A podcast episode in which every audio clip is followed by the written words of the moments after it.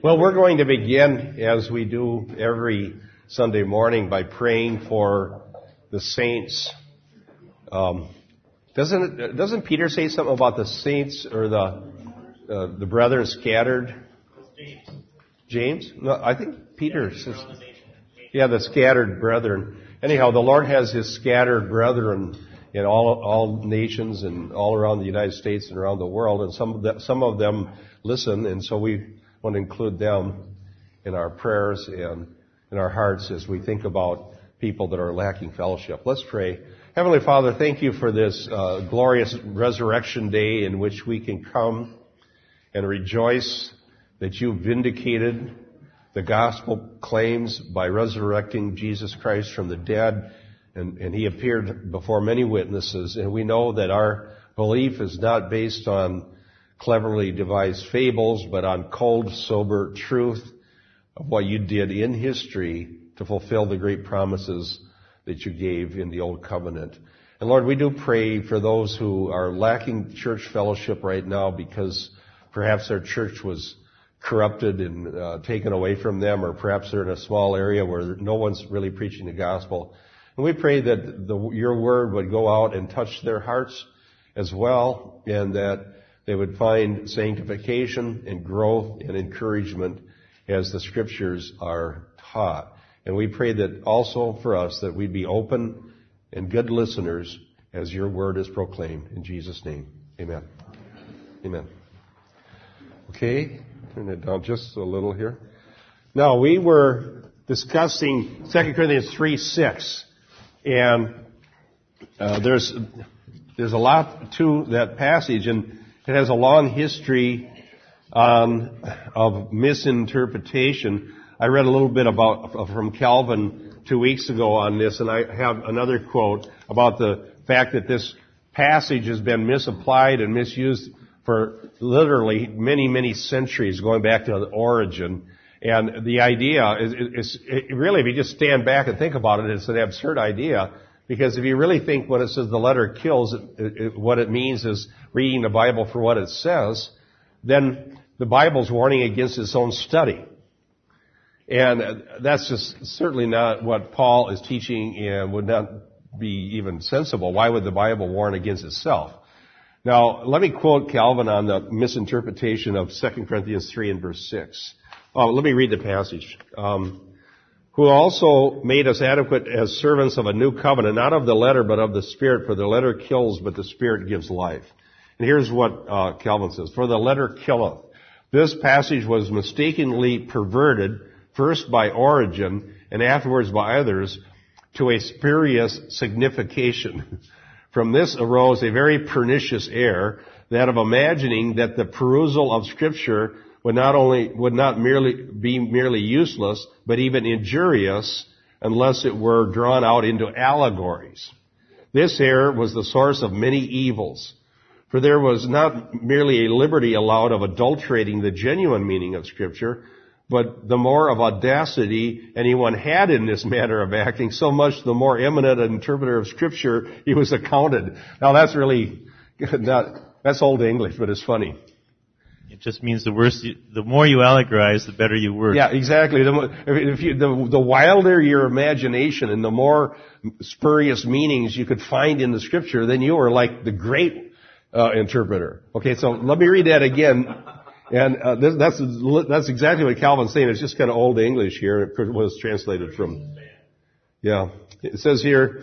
This error is the source of many evils, for there was not merely a liberty allowed of adulterating the genuine meaning, okay, but the more audacity anyone had in this manner of acting, that is adulterating and allegorizing, so much more eminent an interpreter of scripture he was accounted.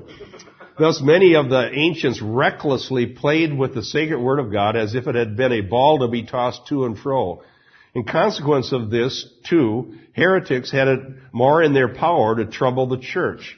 For as it had become general practice to make any passage whatever mean what anything that one might choose, there was no frenzy so absurd or monstrous as not to admit of being brought forward under some pretext of allegory. Even good men themselves were carried headlong so as to contrive many mistaken opinions led astray through a fondness for allegory. So there is Calvin discussing church history of allegorizing the scripture, all based on a misinterpretation of one verse. This one. Yes. In some sense, you could look at this as people looking towards, I mean, Calvin's talking about pro, uh, things in the past, but as we look towards prophecy and future prophetic fulfillment of what we know is coming in Revelation that's talking about the future, it'd be much better to err on the side of literalacy than to err on the side of allegory based on that. I know. And most Protestants, literal Israel, literal, yeah, if we use the term Protestant, most Protestants um, would not endorse the allegorical method. But the, the amazing thing is, except for when it comes to eschatology, okay? So we take the Bible literally everywhere except for passages that are prophetic to speak about the future, and then we go over into allegory. Well, we don't, but some do. And I think it's, uh, that's just as pernicious and it's just as wrong. Now, uh, the meaning of a scripture is determined by the author. And the author conveys his meaning by words that are inspired by the Holy Spirit. And we use sound principles of hermeneutics or interpretation to de- so we could understand the author's meaning. The author's meaning is God's meaning because God inspired him. And so the words are true words that were given by God. Now, we, for, for us to uh, understand Paul's intent here, because this passage certainly means something, so what, how exactly is he contrasting the letter and the spirit, and the letter that kills and the spirit that gives life? Well, we, let's just read this whole section and see how he develops his thought. But if the ministry of death in letters engraved on stones came with glory, so that the sons of Israel could not look intently at the face of Moses because of the glory of his face, fading as it was, how shall the ministry of the Spirit fail to be even with more, more glory, or even more with glory? If the ministry of condemnation has glory, much more does the ministry of righteousness abound in glory. For if indeed that had glory, in this case has no glory on account of the glory that surpasses it. For if that which fades away was with glory, much more that which remains is in glory. So there's a series of contrasts. I've, I, have uh, identified five of them in this extended lesser to greater argument. You know, do you remember what a lesser to greater argument is?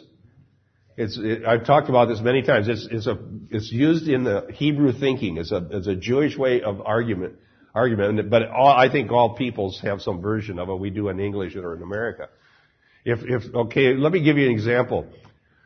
Jesus said, not a sparrow falls from the sky without your father knowing it. How much more does he care for you, O ye of little faith? Okay? Now that's a lesser to the greater. In other words, if God knows about and cares about a sparrow, how much more does he care about a human being created in his image? Alright, so, and that's a valid form of argumentation. If the lesser thing is true, the greater certainly must be. Alright? So the lesser, what was the lesser on this? So there's five of these contrasts. Let me give you the five, and then let's identify what the lesser is. The, the first contrast is between letter and spirit, in verse 6. Letter and spirit. The next contrast is between death and spirit. The third contrast is be, between stones and hearts. Now this one's implied. It's there, but it's an implied contrast between stones. Another, and we'll look at some Old Testament passage, but the old was written on stones, the new is written on hearts. The fourth contrast is between fading glory and permanent glory. Okay, well, the first is spirit, letter and spirit. The second is death and spirit. The third is stones and hearts. The fourth is fading glory and permanent glory. And the fifth is a contrast between condemnation and righteousness. So the lesser, the old covenant is what's uh, talked about, especially the old covenant as people just heard it externally, was letter, death, stones, fading glory, and condemnation. The new covenant, which is Paul's emphasis here, is spirit, it's life, it's written on hearts, it's a permanent glory, and it imparts rather than condemnation, righteousness. So I think taking the big picture, we can see what his argument is all about. But at no time is Paul saying that the Bible doesn't mean what it says. And I, I can't remember exactly how, how much of this we covered two weeks ago because we kind of took a break and had another topic. But I don't mind if we're a little redundant because this is so badly needed. So many people, spiritual lives and churches have been destroyed by this sort of thing. And I, and I, was, I saw it in, in uh, myself in uh, what Calvin was saying back in the 70s when I was in the charismatic renewal. It was true. The most popular preachers were the ones that were the best at allegorizing. I mean, people found meanings out of scripture that were just really amazing. I remember, uh, let me just give you a concrete example. I went to the conference on the Holy Spirit in the 70s and the, and the speaker was Bob Mumford. He was, he was probably a champion at allegorizing. Okay? He was one of the best. He was the funniest and the cleverest and, but it set a bad precedent. So let me tell you an allegory that I heard that he used that was very clever and I loved it at the time and now I see it as an assault against the scripture itself. He was preaching on Jesus getting in Peter's boat and, and preaching and then the catch of fish that they had. And he took that whole thing to be an allegory for churches. And his sermon was that Jesus gets, comes into town and goes to a certain church in the spirit. Okay? And when Jesus goes to the certain church, they have a big catch of fish, and the fish are allegories for people. Well, in that case, you can say that because the fish did stand for people ultimately, because Jesus said you'll be fishers of men. But the idea of different churches is not found anywhere in that text, but only in Bob Mumford's sermon. So Jesus gets into a boat. The boat stands for a church. The disciples are in another boat, and they had the choice of either being jealous about the catch of fish going on in the, in the, in the boat Jesus was in, or going over and helping. Okay? And so the point of his sermon was that somewhere in, in the Twin Cities, Jesus comes to one church, but not the rest of them. And the church Jesus comes to has a catch of fish, people, and the other churches are supposed to go over and help them. That was his sermon. Well, it's, it's kind of benign, but that's not what the Bible said. That's an allegory. That, that's, that's what allegory looks like. That is not the point. That is not at all. The point was to go out and be fishers of men. Okay? So to go out and preach the gospel, yes. And part of what happens in the allegorizing isn't just that I can find new meanings to scriptures that support what I want to do, but you can find other meanings for scriptures that tell you you have to be held accountable. I remember in the same thing, paying taxes. Well, we're not, we don't have to pay taxes because we're part of the kingdom of God and therefore we support the kingdom of God, and we don't have support. They, they find ways around what the clear meaning is, so they're not held accountable at the same time as finding meanings that they want to go forward with. Yeah, exactly. So, uh, and when it comes to allegorizing, the only thing that reins it in, as far as having any kind of boundaries of where the allegories go, is the integrity of the preacher. Now, somebody that, that somewhere had a decent education is not going to go off and create you know, just a horrendous heresy with the allegory. But by using the method, you open the door. That's what Calvin said. You open the door. The barn door is open, the cows are going to get out because you can go anywhere you want. And who's to say one guy's allegory is right and the other one's wrong? Now, who wanted to say something, Dan? Yeah Well, then apparently Noah made a mistake because if he would have allegorized, he would never had any problem. He never had to build an ark and get in the ark. He never won one convert. So he just told like it was. okay. Too bad he didn't know about that pr- yeah. principle. Yeah. Now, let's just point out kind of the absurdity of the, of, the, of using this verse to teach the allegorical interpretation. This, the letters on stones has its basis in God giving the Ten Commandments. That's what Paul is using as an analogy. Okay? This is an analogical argument. So the old was God writing on stones. He, he wrote words on stones. Now, did the words on stones under the old covenant mean what they said, or do they mean something else? Okay, in other words, when they got the stone, the stone tablets, and it says, Thou shalt have no other gods before me. Does it say, does it mean unless you're a Canaanite and you prefer Moloch? No, it means what it says. It says, thou shalt not steal. Does that, does that have an allegorical meaning? Well, no, it means that we shall not steal. So Paul's point isn't that the, what letters written on stone didn't mean what they said, but that the people's hearts were stone. Amen. So you could say it this way, God wrote letters on stones and they were preached to people with hearts of stone. Amen. And so it killed them because of their hard heart and their unbelief, not because the Word of God is, is in itself a bad thing.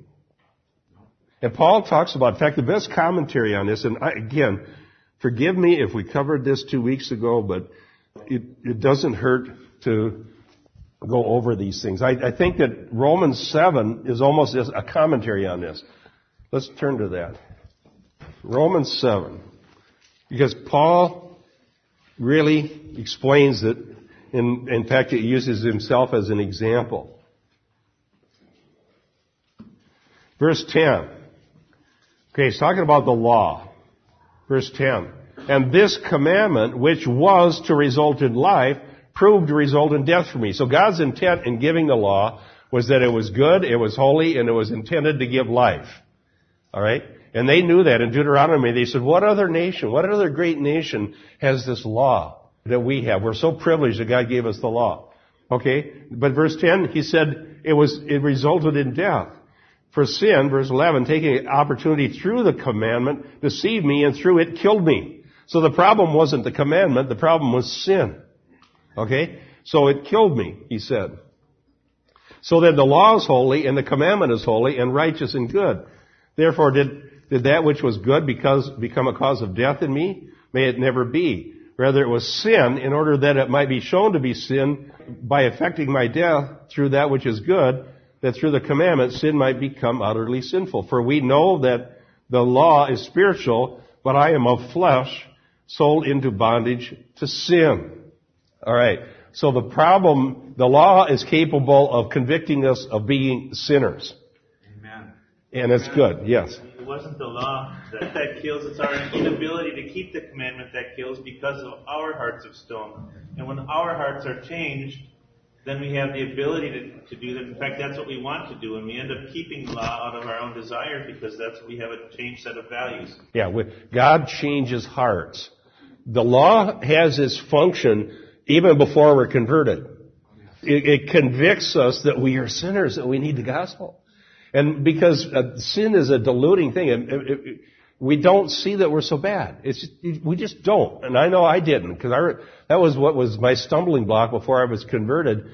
From March to July in, in 1971, I was a, an unconverted theist because I was convinced by science that God created everything out of nothing.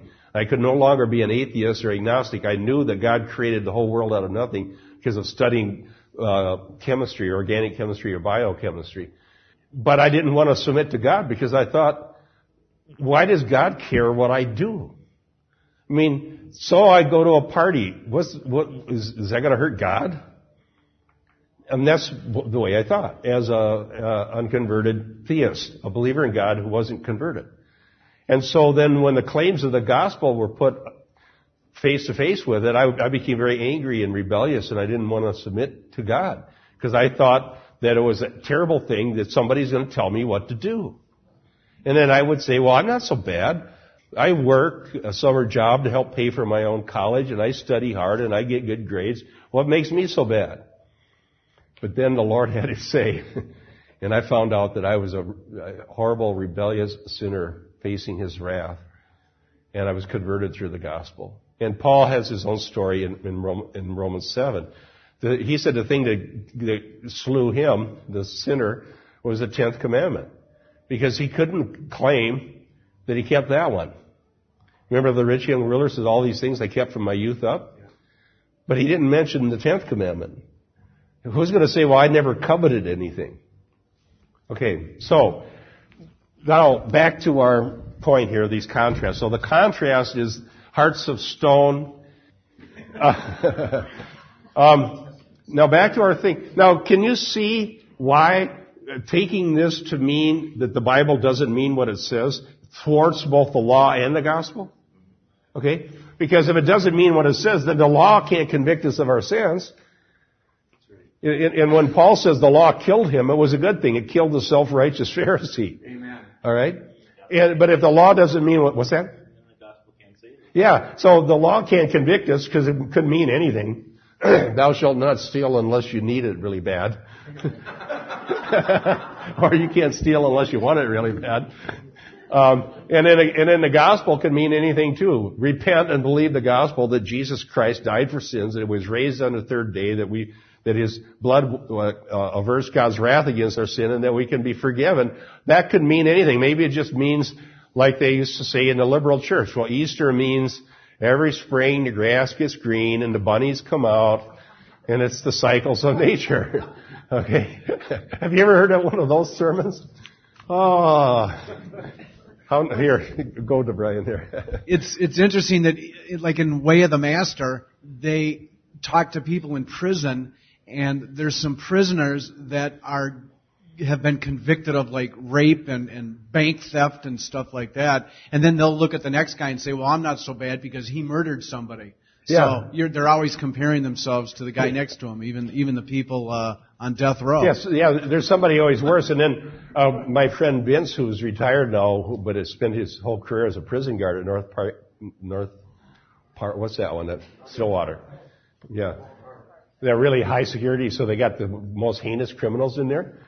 And that's what Vince says. They don't think they're bad. They don't. And there and there's a pecking order of who's really bad. And And, and, the, and they basically agree that the child molester is the most heinous person in there. And they all hate the child. I mean, they may have murdered four people, but he's not as bad as that guy because he's a child molester. And then the guy who's the child molester said, well, I, I wasn't so bad. You misunderstand me. and so nobody understands me. So there's this blinding, even when the obvious fact is that I'm a very evil person. Sin blinds us and we don't think we're so bad. And that's Satan's work, and we're going to talk about that later, how the, how Paul said that's why he renounced the hidden things because of shame. And, uh, and he says if our gospel is hidden, it's hidden to those who's lost, who are lost, in whose case the God of this world has blinded their minds. Amen. Okay? And so, uh, the Paul said that the clarity of the message is absolutely essential. It's clear that the law is preached, uh, I mean, it's important the law is preached clearly, and it's important that the gospel is preached, because in both cases the clarity is very, very important, so that we don't go on in a diluted haze or fog in our minds. Now, let's look up some. I don't think we did cross references two weeks ago. I'm pretty sure we didn't. Okay, uh, Denise, Romans 1, 5, Dick, 1 Timothy 1, 11 and 12, Joanne, Matthew 26, um, no, excuse me, Luke 22, 20, and Larry, Matthew 26, 28. And uh, Lois, 1 Corinthians 11, 25. And Gail, Hebrews 7, 22. We'll do those and then I have some more. Oh, yeah, it's probably still going.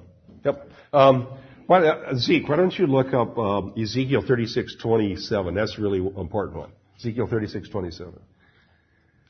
I like the name tags for this purpose, I'll tell you. um, Romans 1 5. Through him we have received grace and apostleship for obedience to the faith among all nations for his name. Okay, so Paul's apostleship was to bring people amongst the Gentiles to bring about the obedience of faith.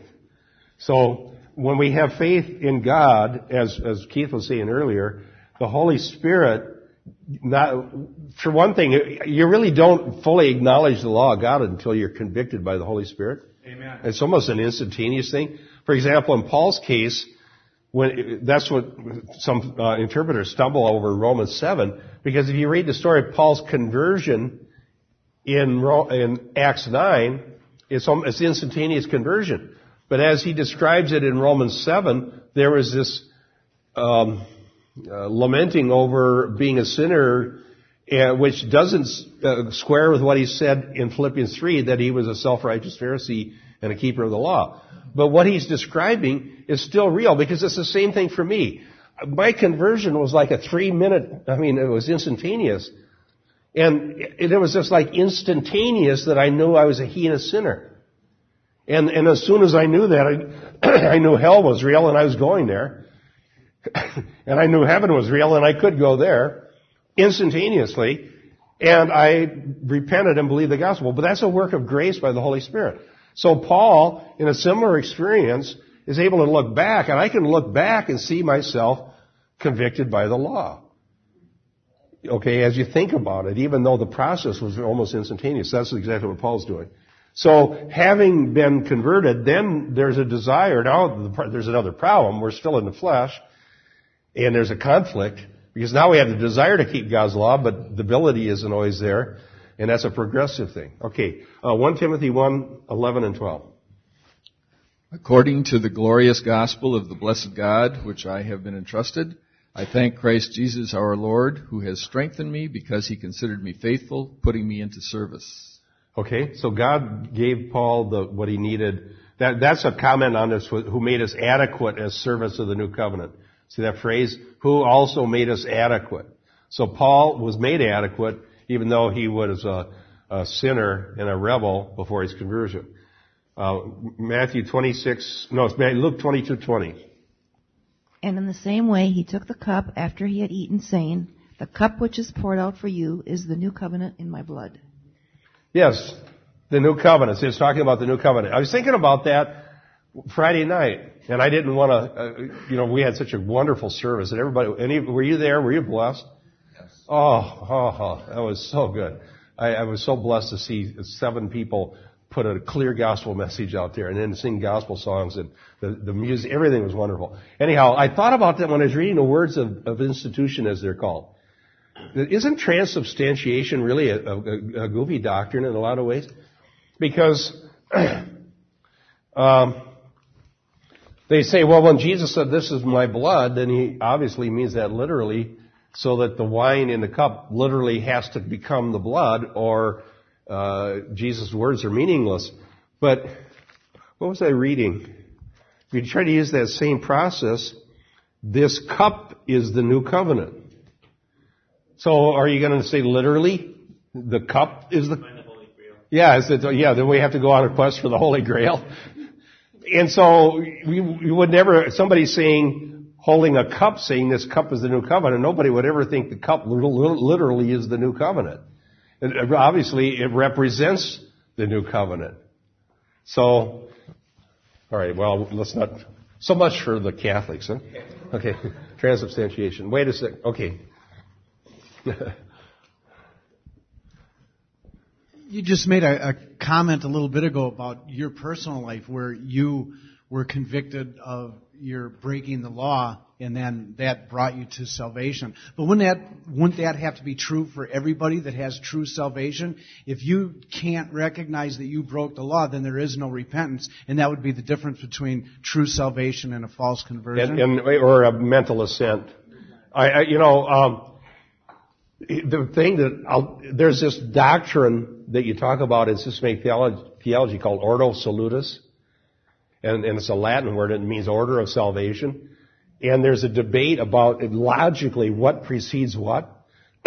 so as re- I, I, I believe Reformed theology on the on the on the salvation side. So I believe regeneration precedes faith, and that's the Arminians consider that blasphemy and false doctrine. Okay, but there's a logical in time it's instantaneous, but we just break these things out logically to talk about them. MacArthur talks about this, and so the fact is that God breathes new life into us. First, the first thing that happens is the Holy Spirit breathes new life into the person. And at that moment, at the moment that God does that, that's when you know you're a vile lawbreaker. Okay? You didn't come to know your, people may feel guilty without a work of the Holy Spirit, but we tend to justify and rationalize. But at that moment, you know you're a vile lawbreaker. And, and it's the converted that know that. It's the converted who feel guilty about their sin and, and feel like they need a, a savior. And then, as, at that moment, you realize you can't keep going the way you're going. Alright? At some moment, if you're truly a Christian, now this could have happened in your youth, and there are people that are converted in their youth, and, and, and because of that, they can't maybe just point out a day or an hour. Uh, I'm not saying that's necessary. You may be converted at a young age and eventually come to totally understand this. But if you are converted, you know that sin is real and that God's law is true and that you do deserve God's wrath against your sin, but you also know that the blood of Jesus has cleansed your sin, and the converted person wants to exit from sin. Right? You don't want to continue in sin. But like Paul says, shall we continue in sin that grace may abound? May it never be. so that's why he talks about the obedience of faith. Yes. I was just saying, if, if we're truly dead in our trespasses and sin, it's very much like Lazarus. Because when Lazarus was in the tomb, he was just in the tomb, and he didn't have the ability to come forth to do anything. He was just sitting there dead. And when Jesus said, Lazarus, come f- forth, the life that he gave him enabled him to come forth, and he couldn't have come forth beforehand.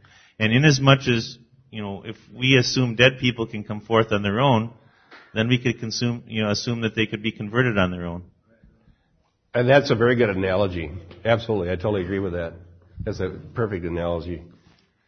All right. Let's just leave it on green here. All right. Go ahead and read your verse. For this is my blood of the covenant, which is poured out for the many for the forgiveness of sins. The blood of the covenant poured out for many. I'm going to be preaching on that from Isaiah 53. Lois?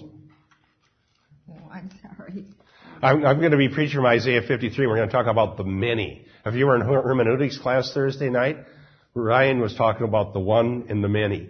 And Isaiah 53 is a perfect example. So it says it's poured out for the many. The many being those who will indeed be justified. 1 Corinthians 12, 25, or 11, 25. After the same manner also he took the cup, and when he had supped, saying, This cup is the new covenant, New Testament in the King James, uh, in my blood, this do ye as oft as ye drink it in remembrance of me. Okay, the new covenant or New Testament in my blood. The word, by the way, covenant and testament are synonymous. All right? So there's nothing wrong with the King James on that one. Ezekiel 36, uh, verse 27. And I will put my spirit within you and cause you to walk in my statutes, and you will be careful to observe my ordinances. Okay, so there, I will put my spirit within you, and then you will walk in my my uh, statutes. So, do you see the priority that the Holy Spirit is put within them? That was Ezekiel thirty-six twenty-seven. Very, very important. After God puts His Spirit within, then you will walk in my ordinances. And that's a real important new covenant truth. Yes. That's exactly it. And that, that's what it looks like. Yes. Okay. Uh, if you read uh, MacArthur's book, uh, The Gospel According to the Apostles, one of my favorite books of all time, uh, as far as I use that to give to new Christians, if they if they if they can read it. Uh, I mean, what I mean is that it's kind of a college level thing, but most people can. And he talks about ordo, ordo salutis a little bit in that book, but he says though we debate this academically, ordo salutis, in reality, the whole thing is instantaneous. Amen.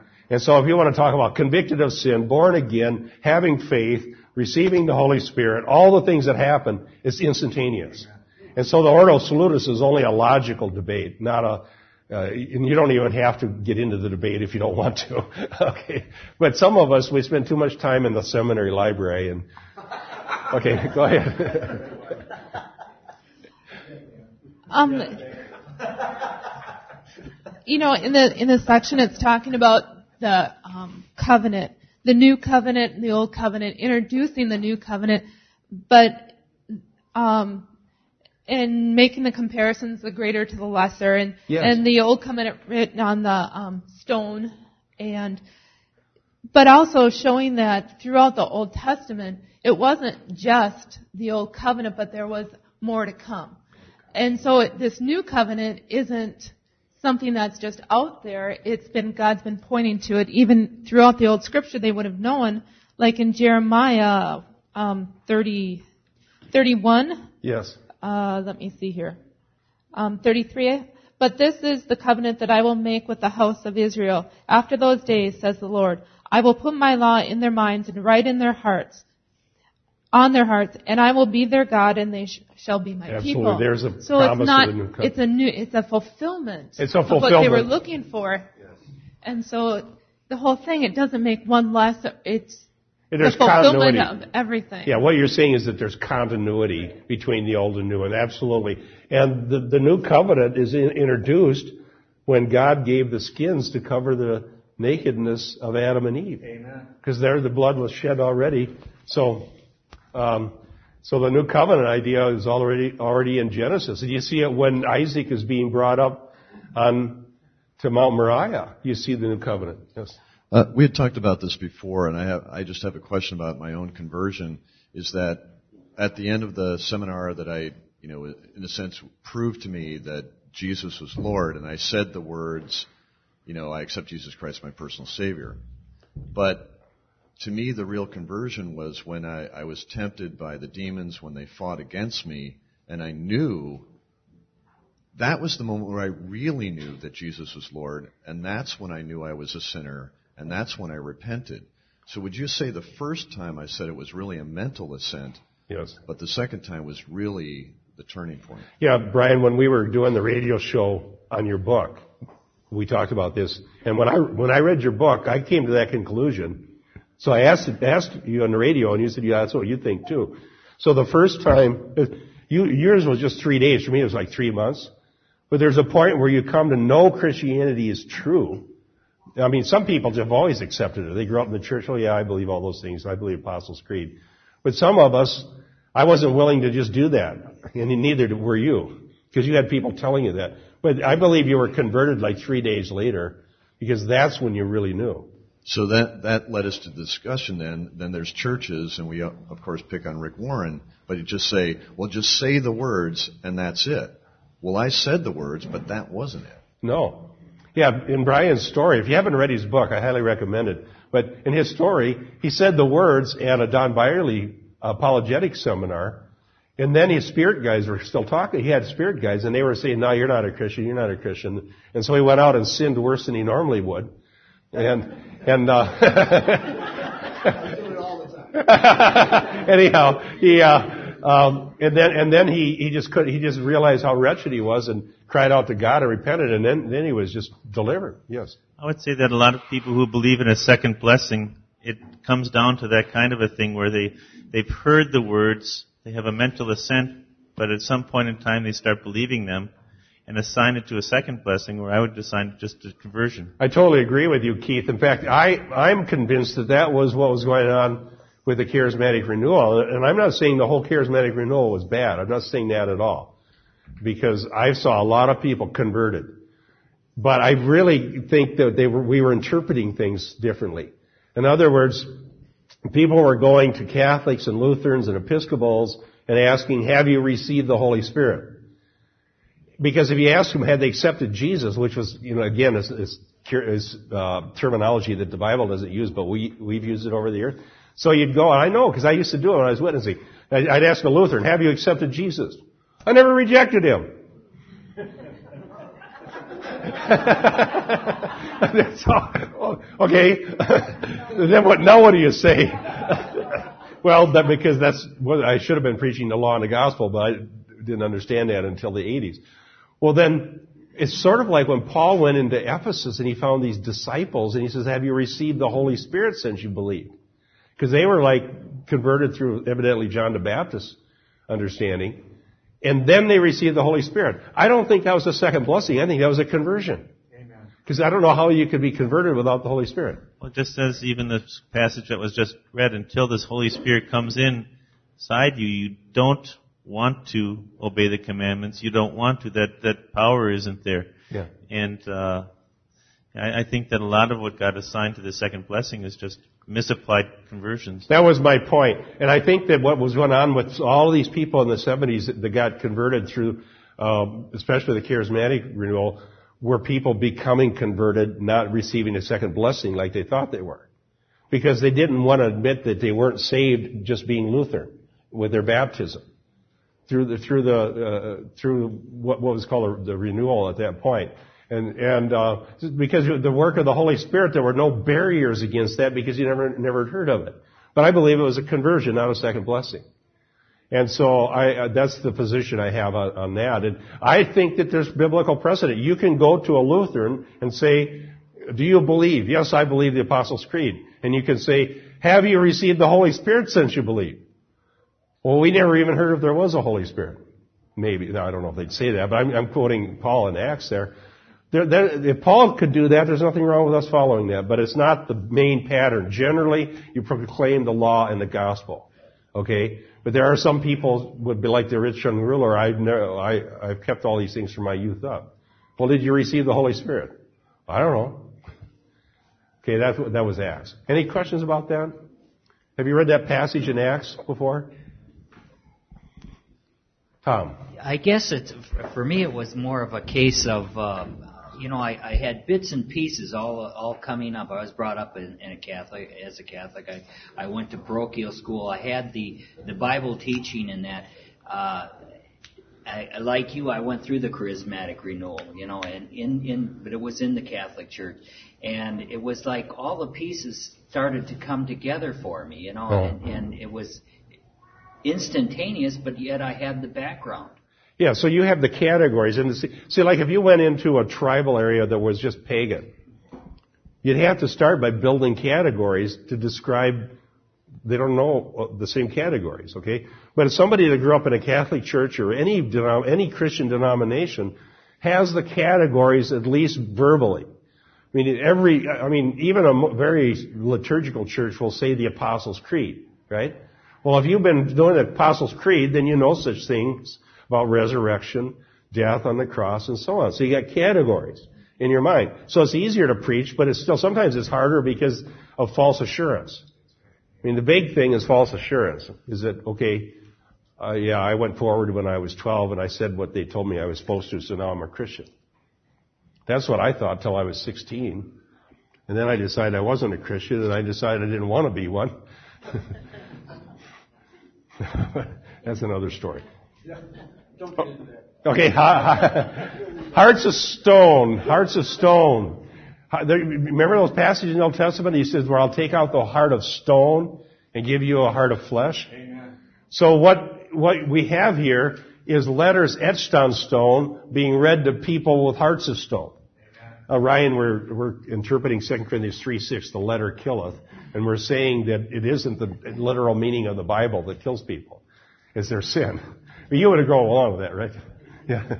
Good hermeneutics. Let's look at verse 7. But if the ministry of death in, in letters engraved on stones came with glory, so that the sons of Israel could not look intently at the face of Moses because of the glory of his face, fading as it was. Verse 8, how shall the ministry of the Spirit fail to be with even more glory? So he's, he's using the actual event of the giving of the Ten Commandments in uh, Exodus as an analogy. And what happened when Moses went up on the mount and came back down? His face was shining with glory, right?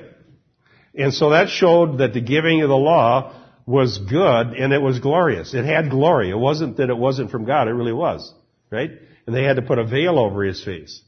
And so there was the idea of a holy, awesome God on Mount Sinai and the people cowering down below, not, not even able to touch the mountain unless they die, and then going into idolatry. And Moses come and receiving this glorious law. Um, who's a, Dave, could you look up Exodus 34, 29 to 35 and read that, that 29 to 35? Uh, one of my co- uh, scholarly resources, a guy named Barnett, he claims that this whole section is what he calls Christian midrash. Christian midrash, and it would be uh, midrash uh, would be it would be taking an, a, an event and bringing spiritual significance out of it and applying it to the present situation.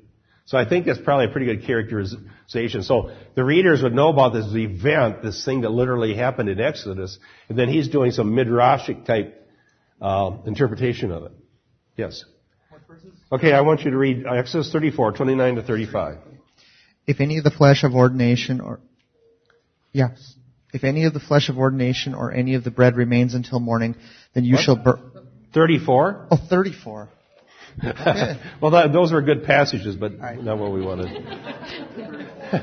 it's all good. 34, 29. So it should be about Moses. Okay. right. It came about when Moses was coming down from Mount Sinai, and the two tablets of testimony were in Moses' hand as he was coming down the mountain. That Moses did not know that the skin of his face shone because of his speaking with him. Okay. So there's the glory on Moses' faith. Okay, Jim is here, and because 40 of you men are going to go up and sing, I have to quit five minutes early.